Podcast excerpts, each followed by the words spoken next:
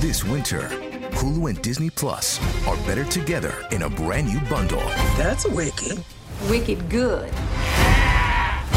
With titles like Disenchanted and Willow on Disney Plus, and Fleischman is in Trouble and Welcome to Chippendales on Hulu. I love this place. All for just $9.99 a month.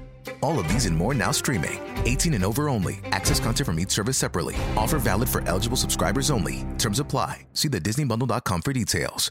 I'm a strong believer in pursuing dreams because I believe that just pursuing the dream, even if you might not get to the point where the dream is like come true exactly the way you wanted it to be, it's still enriching your life. The pursuit of the dream is enriching and empowering in itself.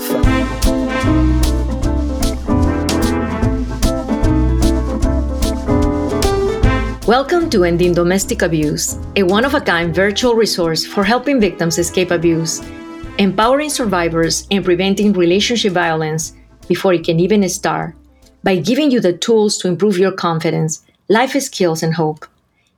I'm your host, Dr. Ludy Green. On my podcast, you will hear from top experts in fields like finance, economics, psychology, and many more. And you will hear stories from people who have defied the odds, overcome abuse, and found their way to success. Together, we'll offer you support and practical ideas to pursue your goals, start on a new path, and protect yourself and others. Today's episode will be another edition in our series on highlighting successful women at the top of their fields, who will tell you their incredible stories, share their advice, and act as your virtual mentor. Today, our guest is Livia De Paolis, actress, director, screenwriter, and producer. Let's meet her after this short break.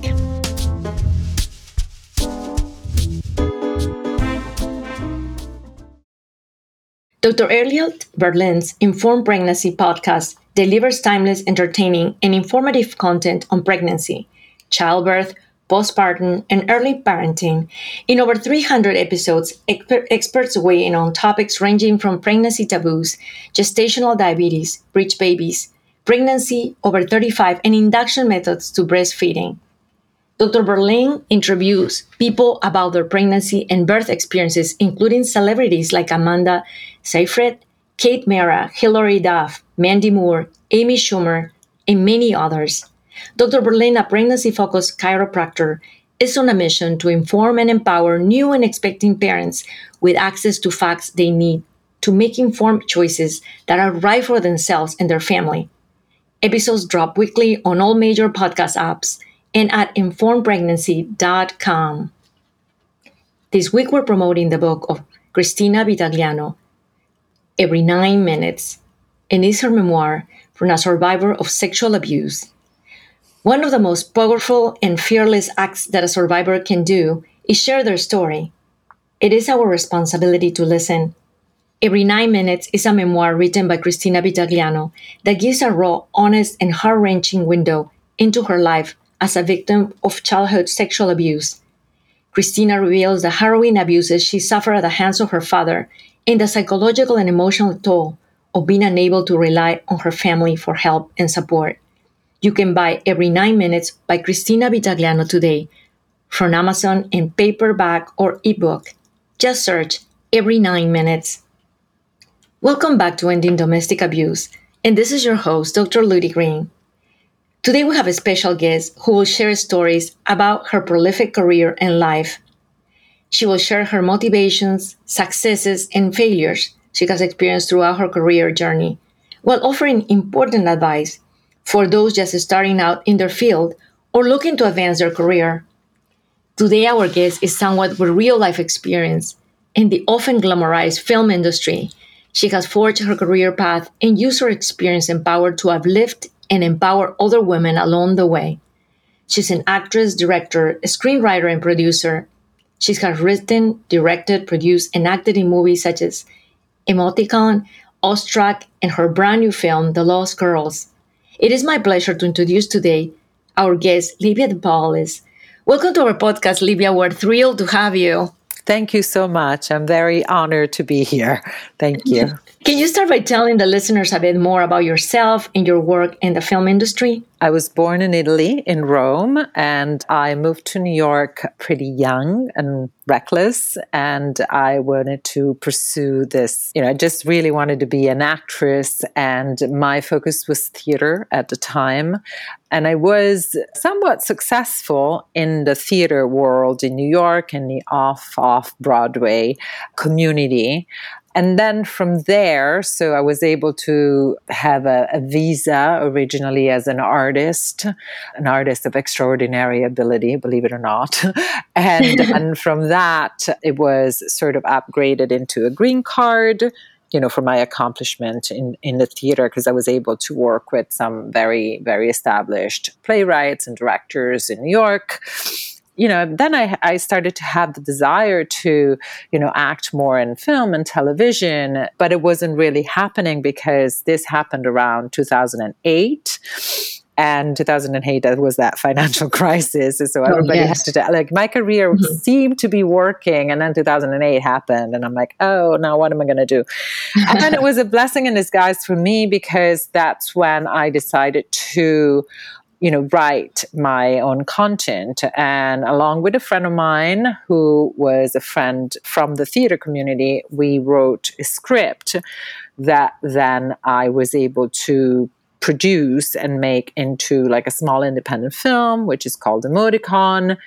And I ended up becoming a director, which is not something that I was ever really dreaming of becoming, but it became just kind of happened because I had such a strong vision for the film. And so in a way, at that point, I was kind of called to do that as well. And I very much enjoyed the experience. So I decided that I wanted to do it again. And so it took a while, but eventually I was able to make my second feature film, which is out now. It's called The Lost Girls. And this is not a micro-budget film, but it's still an independent film. And I made the movie in England because for personal reason, eventually I moved to England in 2018.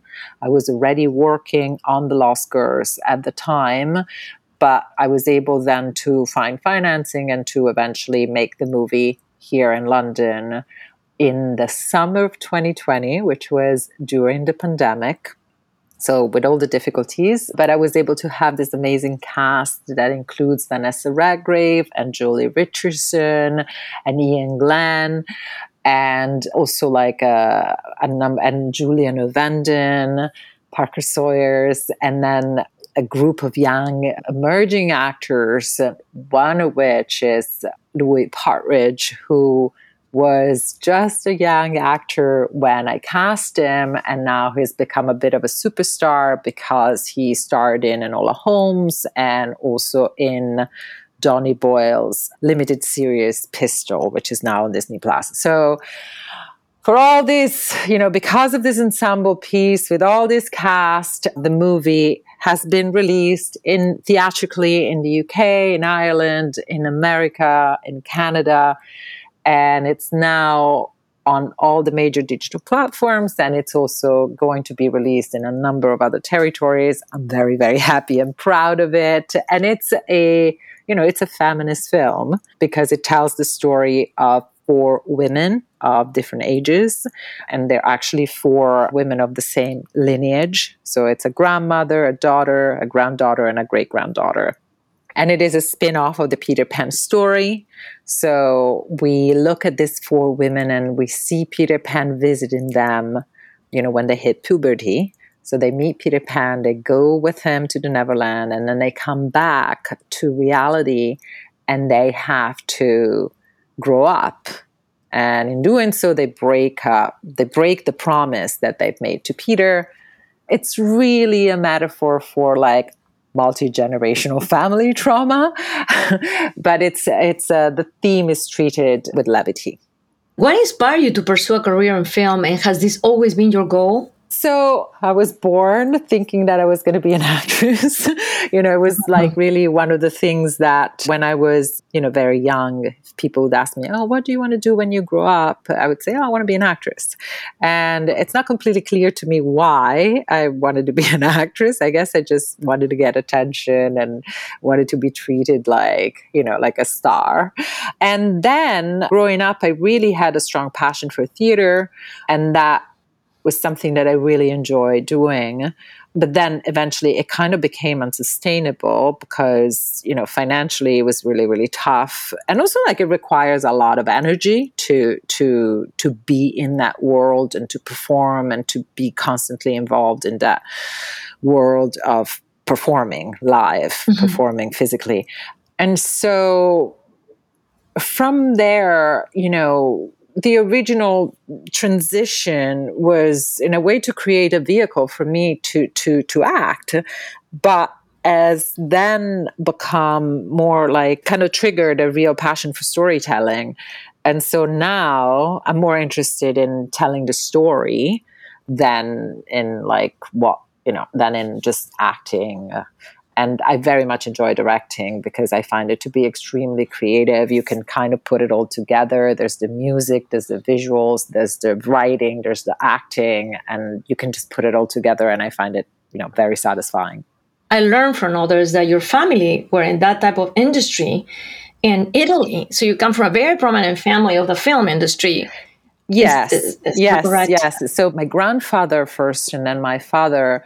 So my father founded a studio structure. So there were mm-hmm. some, sound stages, and then there were laboratories where they would make the actual sets. Mm-hmm. So it was a piece of real estate, and my grandfather turned it into a studio structure right after the war. And then my dad kind of took it over. So I kind of grew up in that environment because obviously having this, I grew up in an apartment. It was a nice big apartment, but it was an apartment. So having this outside space with, fake, set basically built on it was a little bit of a paradise for a child to play in. And so I, that's where I really, I guess being in that environment made me really feel I want to be an actress. And this is, it made it feel very natural for me to then be in that environment as an adult. Sounds exciting. I mean, your background. Tell me, what challenges did you face as a woman in this field? So I think things have been getting much better, after 2017 and with the Me Too movement, a lot of things have changed, and there is more awareness in terms of giving more space to women behind the camera and also to tell more stories about women where the woman is not just the love interest, right? So the story, the protagonist, where the woman is the protagonist. This was not the case, when I made my first feature film. That was in 2000, and it came out in 2014, and I made it between 2011 and 2013. And that was, very different back then. It was not, you were kind of left to your own devices to try and do something.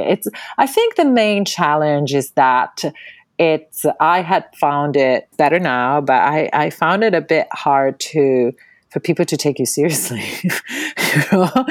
And also I find it very difficult to negotiate in terms of money. It's there, you get bullied a lot. I feel like I've been extremely lucky because I did meet some men that have been aware and have given me the opportunity. But again, this all happened with my second feature film, which was 2017. I pitched it. I started pitching it in 2017, and then I really pitched it in 2018. And in 2018, there was almost a need from producers and financiers to add some female directors to their track record. So it was kind of necessary because there was an awareness. And so, and now, now it's, the company that produced my film, that financed my film had not made a lot of films directed by women back then, and it has done a lot in the past couple of years. So there's definitely progress. In my experience, I wasn't sexually harassed, but also I wasn't really in Hollywood. So I don't really know how that environment could have been back then. How can women in the film industry better support each other? I'm very strong on this. I actually wrote an article. I wrote a blog entry in 2014, which is still out on like IndieWire, about women supporting each other. And in that article, I proposed the idea of radical collaboration, which is really just hire another woman. If you have the opportunity, give another woman the opportunity. I have done so with The Lost Girls. I had a woman DOP, the director of photography was a woman, and the production designer was a woman. You know, every opportunity I had to give another woman a chance to do her job, really, and I like to work with other women. So I think that is something that we could all do. And it's something that it's not always done, because I feel that sometimes women, we're still so behind in terms of numbers when it comes to leadership, that the few women that are in position of power are probably very scrutinized and very careful with, their decisions. So it's a problem, but I am committed to continue to hire more women. And it's wonderful, because if you see, whatever their success is yours too as well. We're definitely stronger together, and we're definitely, there is also a sense that you're, besides the work that you're doing together, you're also trying to advance gender equality, which I think it's important. Oh, definitely. How has your passion for empowering women motivated your work? I get asked this question often, and I think that it hasn't been a real political decision. It's just been a very natural desire to tell women's stories. And so the more political aspect of my work, I really think it comes from a very natural desire to an interest, a natural interest for female issues and female stories. And it just, there's a story and there's a woman protagonist. I'm just drawn to it naturally, more than if it's a guy. So generally. And I also feel that, there is more need for female stories, for women's stories to be told. So in a way, I thought, for me, it's just more interesting and more original in a way, right? So that has been kind of the other way around. It just came from a very natural personal interest. And then, of course, I do have, a desire and a commitment to do what I can to advance gender equality, but that is kind of come after, the creative impulse to tell a woman's story is very natural and very not linked to politics. Right. Livia, please, will you tell our audience, all these listeners, how can they get your movie? Oh, thank you for asking. So in the US, the movie is out on all now. It was out in the movie theaters in a bunch of cities, but now is primarily, now I believe it's gone to VOD, and all the major platforms like Amazon, Apple TV, right, Google Play, Vudu, Redbox, and whatever you can think of. Is not on Netflix, but because Netflix is mostly for subscribers and this is more view on demand, but all the other major digital platforms, you will find it. And I want to recommend, I want to tell you that I watched your movie. We got together a group of friends. We're about 7 of us. So we got like a night out, all my girlfriends and I, and we watched it. It was incredible. We really loved it. So I encourage other women and friends, get together and watch it together because it's really inspiring. You did an amazing job. And your acting was incredible, by the way. Thank you so much. Thank you so much, because you know me. Yeah, this is a different person. Thank you so much. And yes, and I think it's nice for women to watch it together, or for mother-daughters. It's meant to spark a conversation. Mm-hmm. So definitely. Oh, definitely. So we're going to take a short break. And when we come back, Livia will answer some questions from our listeners.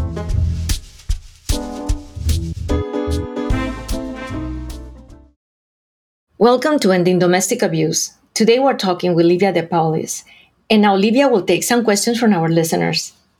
We have a question from Elaine from Dallas, Texas. She says, I am a survivor of domestic abuse. And in my previous life, before having children, I did some acting. I would like to know what steps to take to get back to acting. Well, first of all, it's wonderful that Elaine has the desire to go back to something that she feels it was fulfilling, and she wants to fulfill it. And it's great to, I'm a strong believer in pursuing dreams, because I believe that just pursuing the dream, even if you might not get to the point where the dream is like come true exactly the way you wanted it to be, it's still enriching your life. The pursuit of the dream is enriching and empowering in itself. And then on a practical level, I would say what worked for me was to create my own content, which doesn't necessarily have to be a movie, because that might feel like just overwhelming and daunting. And, you know, you might be like, I don't even know where to begin with. But you can easily write, I mean, not easily, but it could be very, very rewarding to start writing a monologue. And then maybe that monologue can become a one-woman show. I would advise to really work with your own story, especially if you're an adult. I'm sure that Elaine has a story to tell, and I'm sure the world has the need to hear that story. And so, and then you can find people to help you. You know, you can find people to work with, to collaborate with. And that is also extremely fulfilling, to collaborate with another person in trying to tell a story. So, you know, the main advice is seek for people, like-minded people that you can collaborate with, and create your own content. Thanks once again to our guest, Livia De Paolis, and thanks to you for listening. No matter who you are or what you have been through, you can find help, and you can find a way out of abuse and into your new life. Send us an email through our website at ludygreen.com. That's ludygreen.com. Or you can call our abuse hotline at 202-643-2327. That's 202-643-2327. We'll help you find a way out to freedom. You can find me on social media at Dr. Ludygreen on Instagram and Twitter. You can also help stop abuse by spreading word of our podcast. Just go on Spotify and please give us a 5-star rating or share your comments. Thank you again, and together, let's all find the life you deserve.